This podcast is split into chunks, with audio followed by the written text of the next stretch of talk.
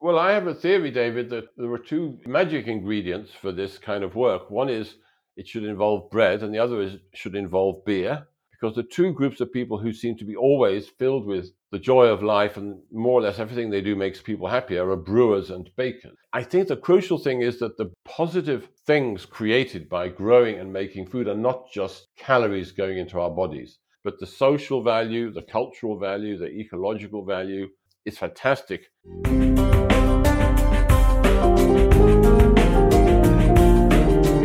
This is Frontiers of Commoning with David Bollier. My guest today is John Thackara, a singular writer, designer, festival organizer, and cosmopolitan thinker. He's of great interest to me because he's exploring from many different angles what the next economy might look like, with an accent on design, bioregionalism, and bottom up commoning. Thackara is a Brit who lives in the south of France, who's taught at major universities in Japan, China, and Italy, and who's held prominent posts at the Netherlands Design Institute and the Royal College of Art in the UK.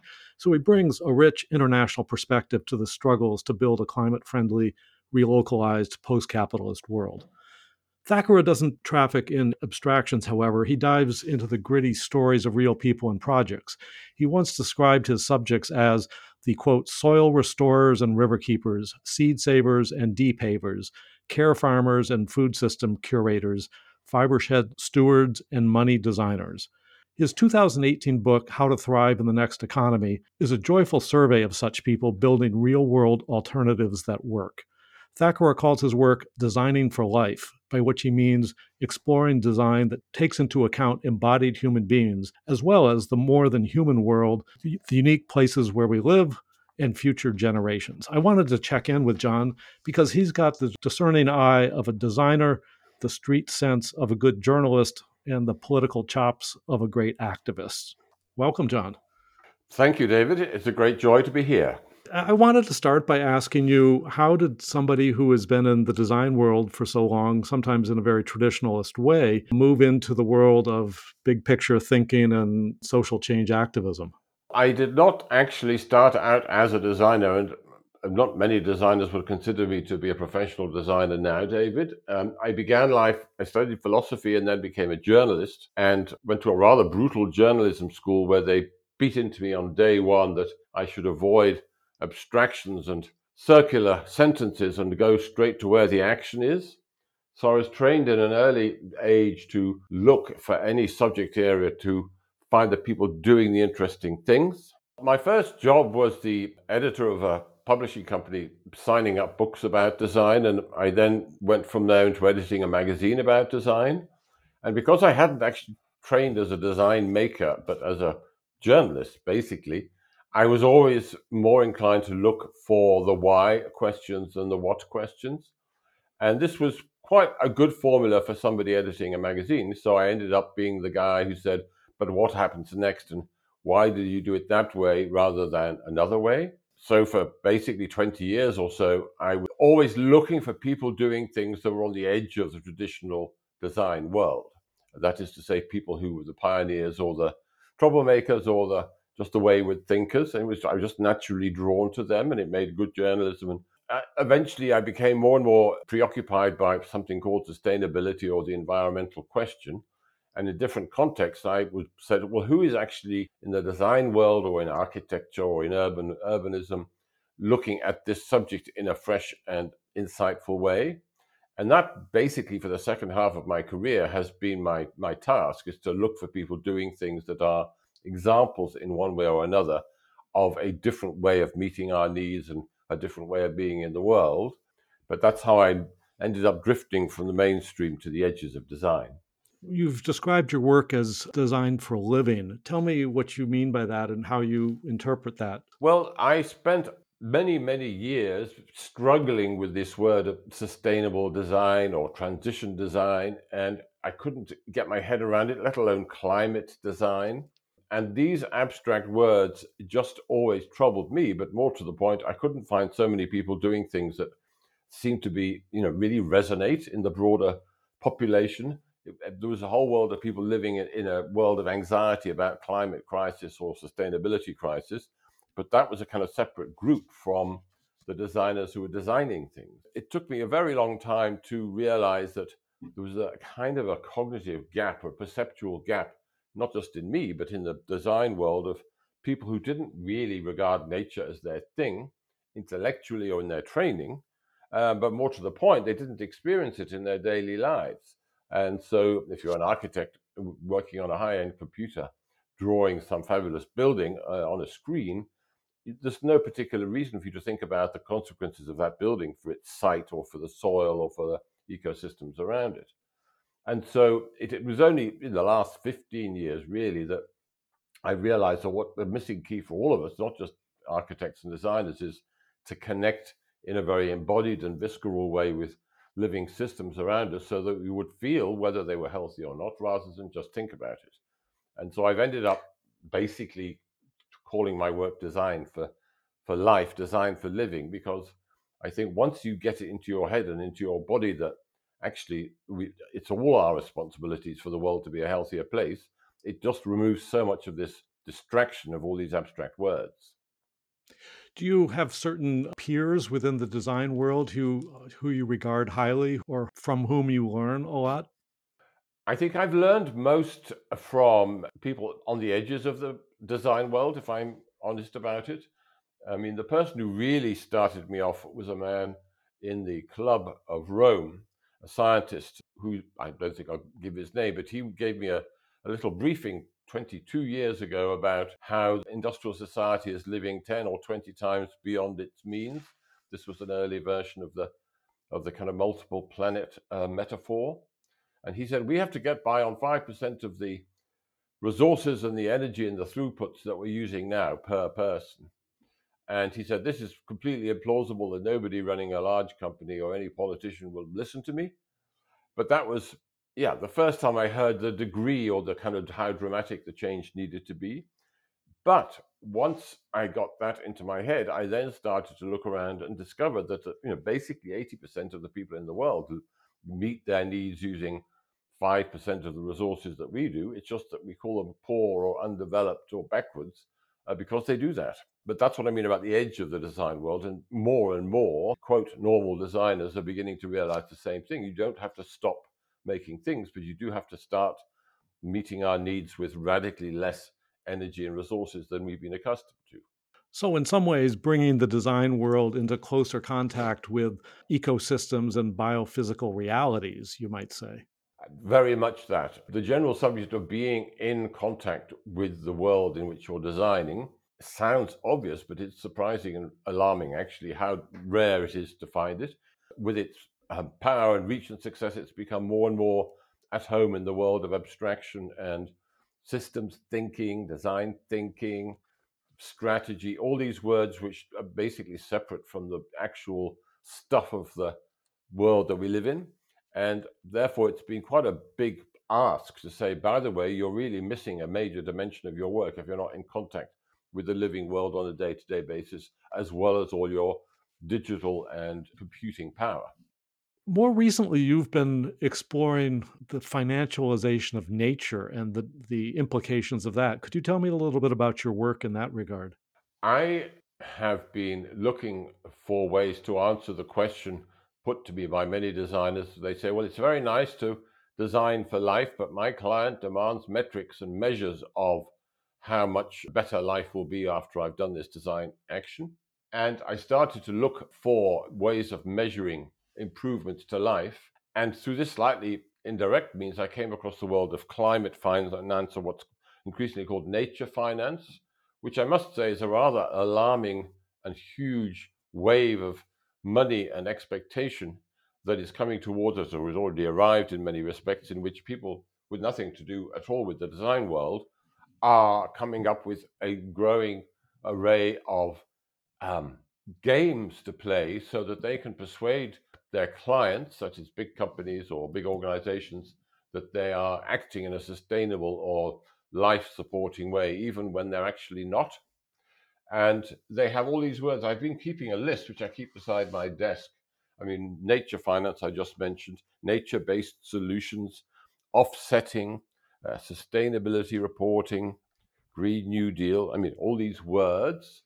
And I've just discovered that there's a vast industry of people whose job it is to help big organizations, not just the bad guys like, you know, energy companies or airlines, but even normal, you know, car making companies to measure their activities and pretend to themselves and to the world that they're no longer having a negative effect on the climate.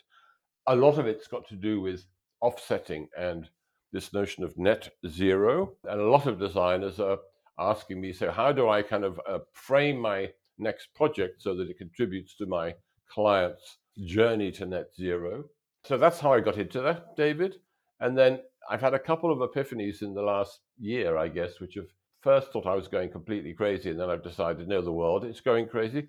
The first was about a year ago when the, the head, the CEO of Air France, which is one of the biggest airlines, went on television, onto the media, and with great pride announced that Air France would be carbon neutral by 2030 in its European flights. And this is a company which has 450 European flights a day. And each one is, I don't know, 1.2 million pounds of airplane and passenger. Unimaginable amount of energy used to drive these planes around Europe. But because they had this extraordinarily large offsetting program, this uh, CEO said, no, no, we're going to be carbon neutral in 2030, which just struck me then, and frankly still does, as so implausible that it just didn't make any sense to me at any level. But this is a large and respectable company saying that they are going to be net zero through offsetting in two or three years' time. It's just crazy. Uh, it seems that it's kind of an organized self deception to try to preserve the basic structures of capitalist enterprise. Do you find certain recurring premises in all these greenwashing approaches? It's not that I'm sympathetic, but I kind of understand that if you're running a big company, the only real way to get to proper zero rather than net zero is to cease operations. I mean, that's why people uh, talk about the stranded assets of the oil and gas industries. For them to become genuinely zero impact, they'd have to stop doing what they do. And frankly, that applies to not just them, as I said earlier, it applies to, you know, if you're Mercedes or a big construction company, incredibly energy intense, incredibly carbon intense. In fact, the essence of their success in the global economy is their the complexity and the intensity of their material innards.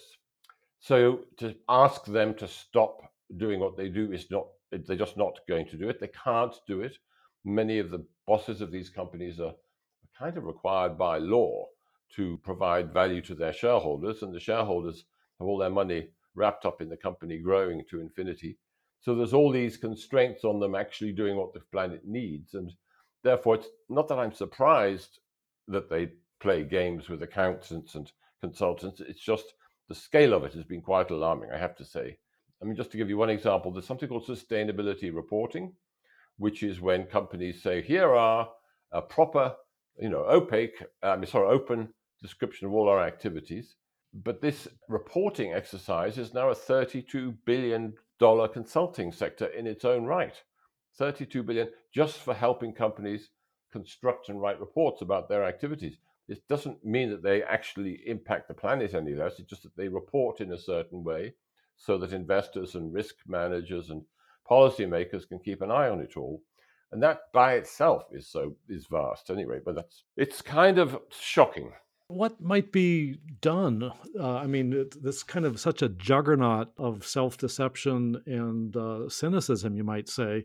Do you have any ideas for how we might begin to make some progress against investment funds that invoke Gaia, for example, or animism, who think that uh, that they're actually in the service of helping nature? Yes, I think there are two things. I kind of discovered that if you just tell people not to do things, they ignore you pretty quickly, particularly finance people who are not laden down with moral scruples for the main part. They say, okay, what else should we do?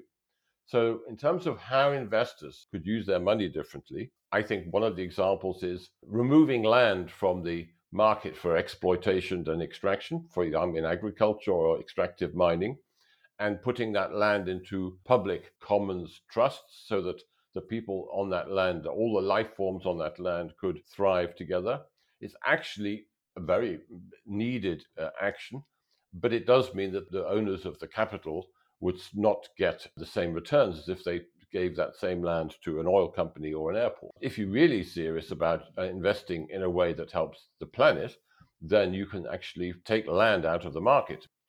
And then the second thing that investors can, and in a tiny way do, do is to look at the forms of economic and social organization and activity by which people meet their needs using 5% of the resources used by industrial economic activity. For example, food. So, if you wanted to reduce the impact of the food system by 20 times, which is what we have to do, you then need to radically enhance the security and the capability of small farmers who already make up 70% of the global food supply, invest in ways to help them do better. And that's something that actually could be done rather easily. Everybody knows what's needed. But again, the returns on the capital, if it's seen purely as a capital investment exercise, would be modest. But that's why, David, I'm, I follow your work because you've got this framework of commoning, but also relational finance that, yeah, it seems to me that's the, we have to have something to point to that is the alternative to kidding ourselves. And I think relational finance, maybe you can explain that. I mean, it's it is an alternative to playing games with uh, net zero. I'm sort of in the midst of thinking through relationalized finance, but for me, it's about building on existing examples of non capitalist finance, which are not extractive or predatory in a transactional way, but are rather community embedded. And so it's more the community or the public, in a sense, self financing itself without demanding ex- enormous interest or dividends. And this would have the effect of making it less imperative to have hyper growth and hierarchical organizations and the kind of extractive mentality of super profitability that you see in market enterprises. There are a lot of examples of this from community supported agriculture to community land trusts a lot of online communities that self finance themselves, from the free software communities to Enspiral, the New Zealand based collective. And then there's alternative currencies and place based finance, which put a premium on building up the place as opposed to maximum return on investment. The point is, for me, we need to develop a different class of finance that can be recognized as non capitalist and therefore more benign and opening up new possibilities. Moreover, this is not going to come through the state, which is largely captured by capital in any case. But this is a work in progress, but I think that we need to go in that direction if we're going to think more clearly and with less self delusion about how the future might unfold in a better way. But this brings to my mind, you sort of touched on it, the whole eco modernist perspective of technology driven mass production approach versus the decentralized degrowth perspective maybe you could talk a little bit about that and, and how it's being played out, particularly with regard to the debate of George Monbiot and his vision for rewilding and developing different types of food production. The whole subject of whatever does or doesn't involved in rewilding the food system is very pertinent because you see two things happening there. One, an inability of certain well intended people to connect with the rather large amount of activity that is an example, if on a small scale, of a better way of doing things. 70% of the food in the world is or more grown by small farmers, but it's not 70% by value because they're not growing massive quantities of commodity crops or large herds of cattle. But the eco modernist community is so wrapped up in data and scientific analysis and basically a bubble of abstraction that I think they basically can't take seriously the possibility that we're actually within reach of having a sustainable food system if we just remove the industrial, energy intense, and capital intense kind that is so visible to us all. So, this whole thing with the reboot food movement is basically an inability to think beyond very kind of simplistic notions of calories or protein production it's all very abstract. And they said it's inconceivable that we could feed the world with all these small local farmers. And therefore, the only alternative is to go to the other extreme, remove small farming completely from the picture, close them down, and then have a very highly intense, large concentration of so called precision fermentation to produce basically synthetic food for the population of the world. It's actually scary, but it's also very sad that people uh, who are very strong track record in the in the green movement have felt so isolated and so helpless to go the long road with a massive, massive millions, hundreds of millions of small farms. They've given up on that and they're going to the other extreme, which is going with capital, going with the big food companies to turn the world into a food factory. And maybe it's a lack of nerve or courage to think that we could have a decentralized agricultural system of smallholders with localized production versus maybe the quote easier pivot to more benign forms of mass production while retaining the current corporate and supply circumstances.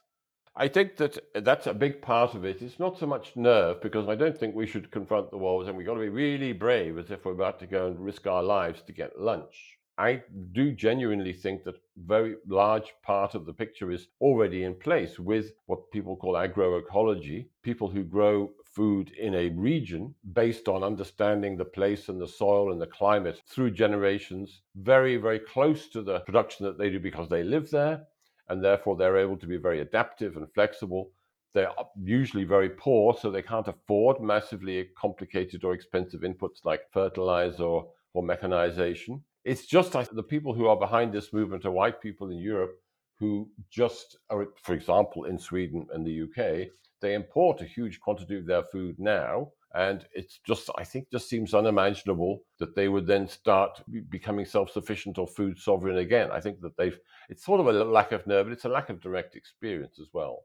Well, that's for sure. The horizontal connections among isolated farmers to develop a new tradition that has been largely marginalized or, or wiped out, uh, that's a big challenge to resurrect that. It is, but this is where I then start to become very adamant that it's not as difficult as it sounds. To give you the example I'm most excited about these days, all my life, everybody has commented about so farmers are very isolated, the wrong end of a long supply chain at the other you know they have to pass through supermarkets and industrial food and packaging and processing before the food reaches somebody's body but thanks to the technologies of networks things like live streaming it is now happening that farmers are for the first time in two or three generations are able to communicate directly with the people who eat their food. It's not so advanced in Europe and North America, but in China, there's like 30 million farmers are doing live streaming on a regular and very normal basis with city people who eat their food, you know, whether it's mangoes or tea or eggs. And that very visibly and measurably transforms the relationship because, as well as having a kind of relationship of trust with the person who's eating it, the cost relationship, the ratio of how much the farmer gets and how much the consumer in the city pays becomes much more equitable. That is an example of an infrastructure which has been enabled by modern technology and modern means, but can then modify in a very positive way relationships in agriculture and food systems that were impossible before. It would seem to also address a rather serious problem in contemporary modern countries of the rural urban divide. You've studied that a bit. Maybe you could talk a little bit about how these integrated food systems facilitated by technology might knit together the rural and urban spaces and people better and perhaps deal with some of the inequalities and resentments that exist in rural areas. Well, it's a very fascinating topic. Like most people, I assumed that the countryside contained poor people who were starving and waiting to be helped out by city people, and that many city people had a romantic but frustrated wish to be more connected to nature but could never get it together. But then four years ago, I was rather lucky to get an invitation to work with uh, Tongji University in China and Professor Lo, who's a pioneer there of helping design connect with rural development and the rural revitalization. And I spent three years basically collecting examples of rural economic and social and ecological work that had two features. One, it was uh, tended to make things better. And secondly, it involved rural people and urban people working together. So, in other words, you had things that involved city people having a relationship with rural situations, but on a part time or a a sort of temporary basis because that was the reality that people started from. It wasn't realistic for people with jobs in cities or children or obligations to suddenly up sticks and go and live in the middle of a damp field. They weren't going to do that. But when it came to things like agroecological tourism or taking part in ecosystem restoration camps or taking their children to learn about forests or to go and work with craftspeople in various places during breaks. That has become a fantastic success story. And it's not about aid or, you know, rich city people helping poor country people. It is an exchange of value, sometimes with money, but sometimes with other things that has, in many, many different respects, that it is the, the engine of a new urban rural economy. In your book, How to Thrive in the Next Economy, you explored a number of fledgling examples that were trying to pioneer a different kind of value chain for agriculture and food retailing and restaurants and so forth. Could you talk about some of those? I, I, think, for example, of the Fresno Food Commons project that you mentioned, perhaps there's others. Well, the Fresno, I, that one must be, there was one of the more terrifying experiences of my life. Was some of the richest land in the world, but also has some of the poorest people working in gruesome conditions on things like almond plantations, where it takes a gallon of water to grow one almond, and then the almonds are often exported to somewhere like India or China, where they grow lots of almonds or of their own. It's a kind of mad situation. It's like the culmination of lots of very crazy trends all in one place, one region. And that's where they were saying, well, if we want to relocalize food as a starting point, we can't necessarily tackle the global almond business straight off, but just for the people who live and work there, how do we uh, just reconnect with the capacity to grow food of the people who are, who are here? So the, the Food Commons project was one of many around the world where they draw breath and say, what have we got here by way of people, skills, buildings, land, and other just the bits needed to grow food and to, to create a local food economy shops, restaurants, cooks, colleges and the Food Commons, and I haven't been in touch with them very recently, but they were utterly inspiring under very trying circumstances, connecting all the dots together. So they didn't have to kind of invent something from scratch. They just said, we have patches of land, we have people with skills, we have the potential for local distribution, we have chefs and cooks and people who know about food ready to help. But what was missing was some sort of glue to glue these bits together and the Food Commons idea, uh, which is occurring around the world in hubs and labs and community kitchens of different kinds with different names. Yeah, that's happening in lots of places. And it's, it's completely doable because the elements are already there. It's not necessary to, you don't need trillions of dollars to buy things, you just need to organize existing social and technical resources in a new way. How might we begin to foster this kind of bottom up experimentation but get it connected to top down policy that could support it. That seems to be a missing link or a, the key challenge. Very much a missing link. Connecting dots, everybody says, oh, that's a good idea, but actually it's quite a time consuming process. And if the dots are, for example, people with widely divergent views of how things should be, like, I don't know, a big landowner or a small farmer or an activist or a doctor or whatever, it takes quite a lot of skill to get the dots to talk to each other and to work together. This is, again, one of the many reasons I'm encouraged by recent developments. You see all around the world people in regional contexts, sometimes they call it a bioregion or an eco region, saying, well, look, governments are not going to help us. We've been screaming at each other without any great purpose for, for too long. Let's see if we can agree on some simple practical measures to make our region healthier and by making our region healthier, we will make ourselves healthier. And then you see also, you know, restoring forests, cleaning up rivers, restoring the soil, training farmers to work in less energy intensive ways, looking at rangeland management where you have big open spaces. And there are dozens and dozens of examples around the world of bioregional projects or food shed projects, watershed projects. And the beauty of them is that as soon as people get together and do something practical, like clean up a stream or make a bit of forest healthier by removing invasive plants or whatever is involved, it generates its own goodwill. If you can get people to focus on the health of the land rather than the ideas in their head, it relieves the pressure and generates positive energy. There seems to be a growing renewed interest in bioregionalism as the pathway forward. There was recently this bioregional regeneration summit that was held online that had hundreds of participants. And I can think of projects such as Joe Brewer's Earth Regenerators project in Colombia, the subject of my most immediately past podcast, Could you talk a little bit about your ambitions for bioregionalism, what you think it'll take for it to kick in more aggressively? Uh, I don't have a magic solution to that. I would share your happiness that this uh, the summit that took place a couple of weeks ago did attract a lot of different people. And since then, I mean, I've come across other whole networks. There's a whole network in India, Asian bioregioning group, which is doing its own thing. It's one of those developments which I think is just the result of a lot of small efforts through time of not me, but of people who've been advocating for bioregioning. It just takes years for the moment to become right. And I think there are now a sufficient number of people who've witnessed or been part of the positive energy that comes up when you think about your region as a shared responsibility that it, its time has come. I'm not personally obsessed by the word bioregion as much as I once was because a lot of people get, is this the bioeconomy? And I say, not exactly. And anyway, the, the label is optional for me, but it's the notion of working in a region a watershed is another word instead of bioregion. It's very hard to, to have a meeting about a river where everybody doesn't agree that they want their river to be healthier. But as long as the, the starting point is, yes, we want our river to be healthier, then you can then take small steps to see how you can help the people that previously wouldn't have been part of the conversation.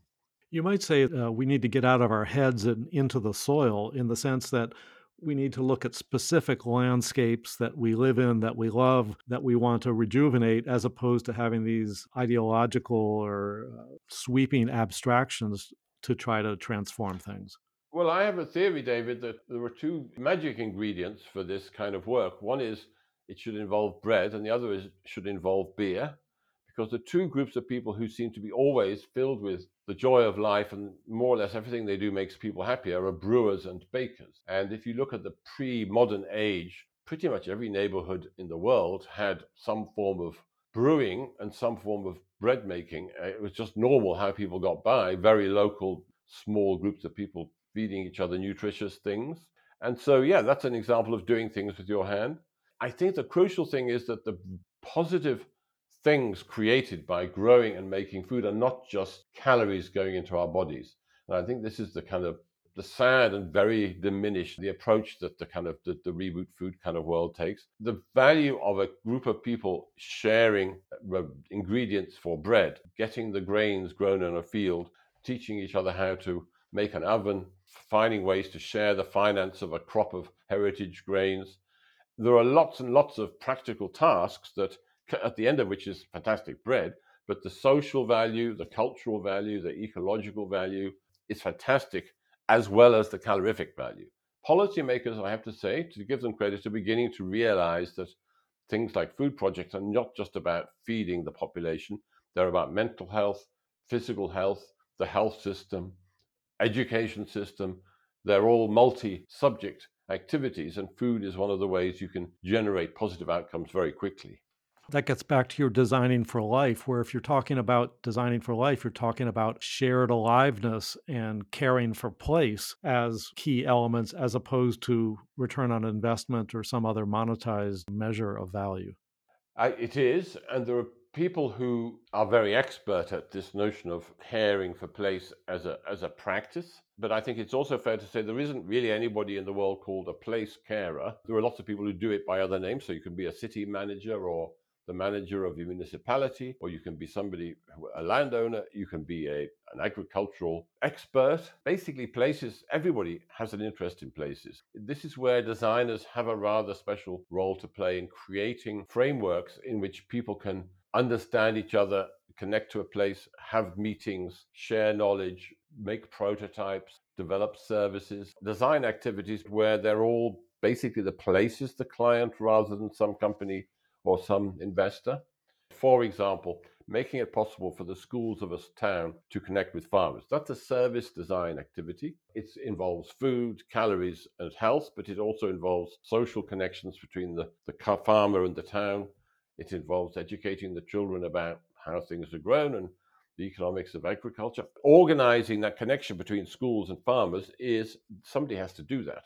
And that's where I just think that's where the design opportunity is. For me, I keep coming back to the hard question of how to make this transition, given that so many of the cultural and financial investments are in the old system. With trepidation, I say, do we have to have a collapse of the system or dysfunction of it first? I really don't like to go there because I like to think that we can orchestrate a, a smoother, juster transition. Do you have any thoughts on that idea?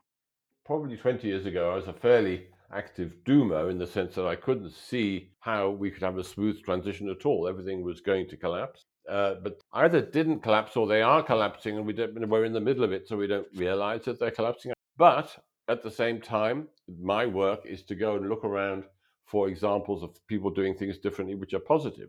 The Wobblies in, in American history said that the new economy will be born from the ruins of the old. And I think that that kind of makes sense to me. So if I was a refugee or somebody being thrown off my farm, these sort of words are, are absolutely no comfort at all.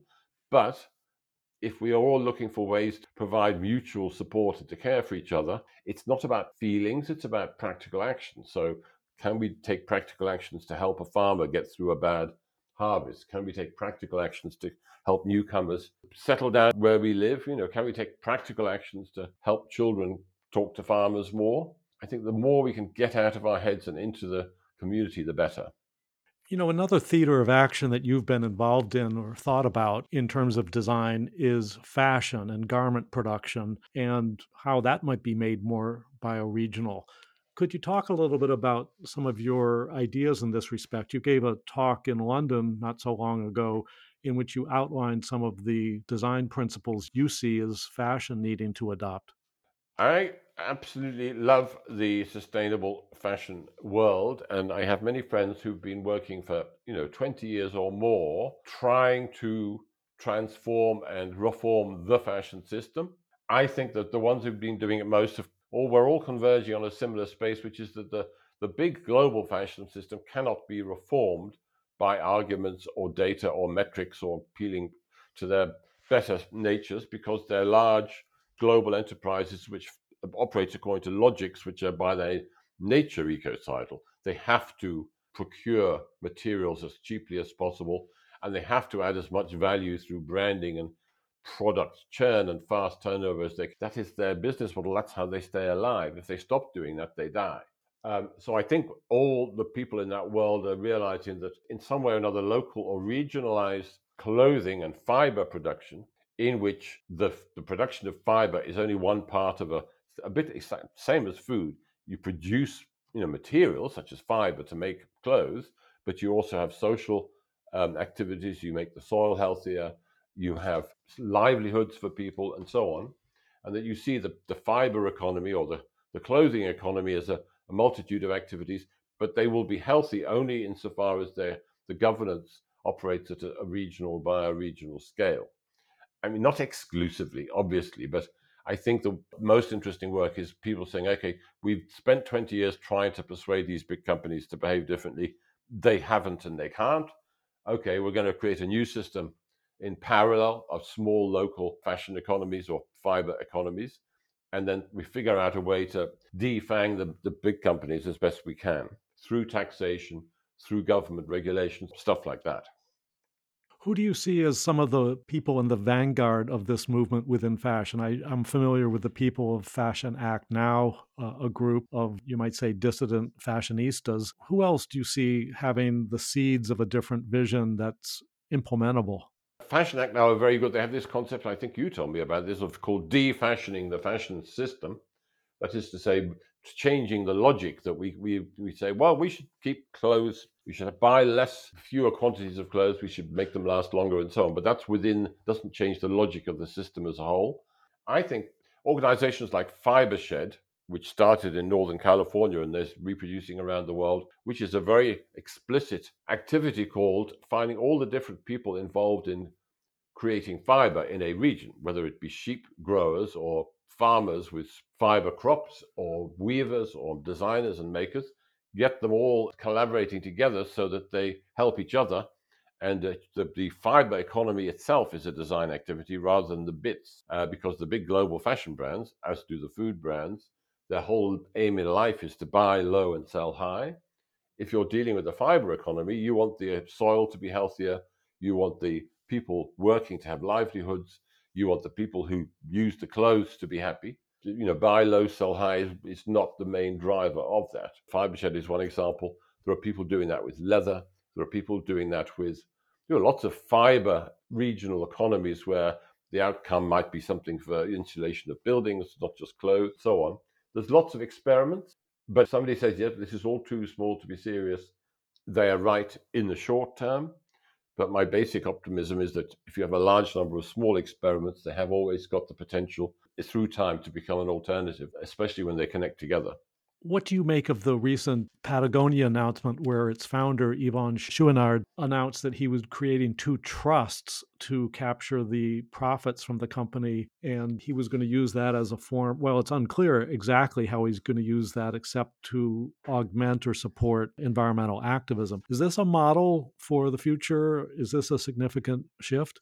I am well aware that quite a large number of people have acted about as if there were the second coming of the savior, this uh, announcement, because people have had a really hard life campaigning to change the fashion system. To have a major brand announce that it was going to restructure itself in this way, I have to say that I'm not convinced that it's uh, you know unalloyed good news because what you just said about the profits of the the commercial company will go into a foundation which is dedicated to nature but the profits still have to come from somewhere. So the profit making arm of Patagonia isn't going to wind itself down, so far as I'm aware.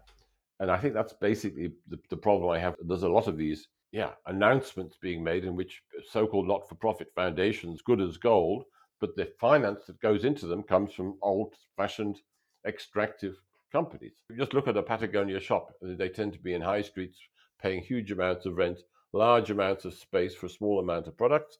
Somebody is paying for that space and that branding. And I have to say, it's a combination of me and the planet. So I'm not, uh, yeah, I'm not, it's what it is. It, it gets back to the sense of either cynical or self delusions about change that the corporate world keeps peddling. And this may be another example of it. Even if it, the right arm is getting the profits, the left arm is helping, but certainly not in a structural way. In all cases, indeed, the corporation is an entity unto itself. It doesn't have a place. So I'm not aware that Patagonia is taking personal responsibility, supposing the company has become a person for a place. It's about doing good things with the, the foundation is will do good things for different environmental causes but then the for profit bit is not responsible for the damage that its activities and the processing of its materials. I'm not an expert on the whole thing, but I'm, yeah, it's too good to be true. And sadly, if, things that sound too good to be true tend to work out that way. Let me close by asking you to reflect on the whole relationship of the Western, it's often been called the Western cognitive empire, our sense of what capitalism and modernity is all about, versus traditional communities or indigenous worldviews. What do you think that has to contribute to this discussion and imagining a more benign post capitalist world?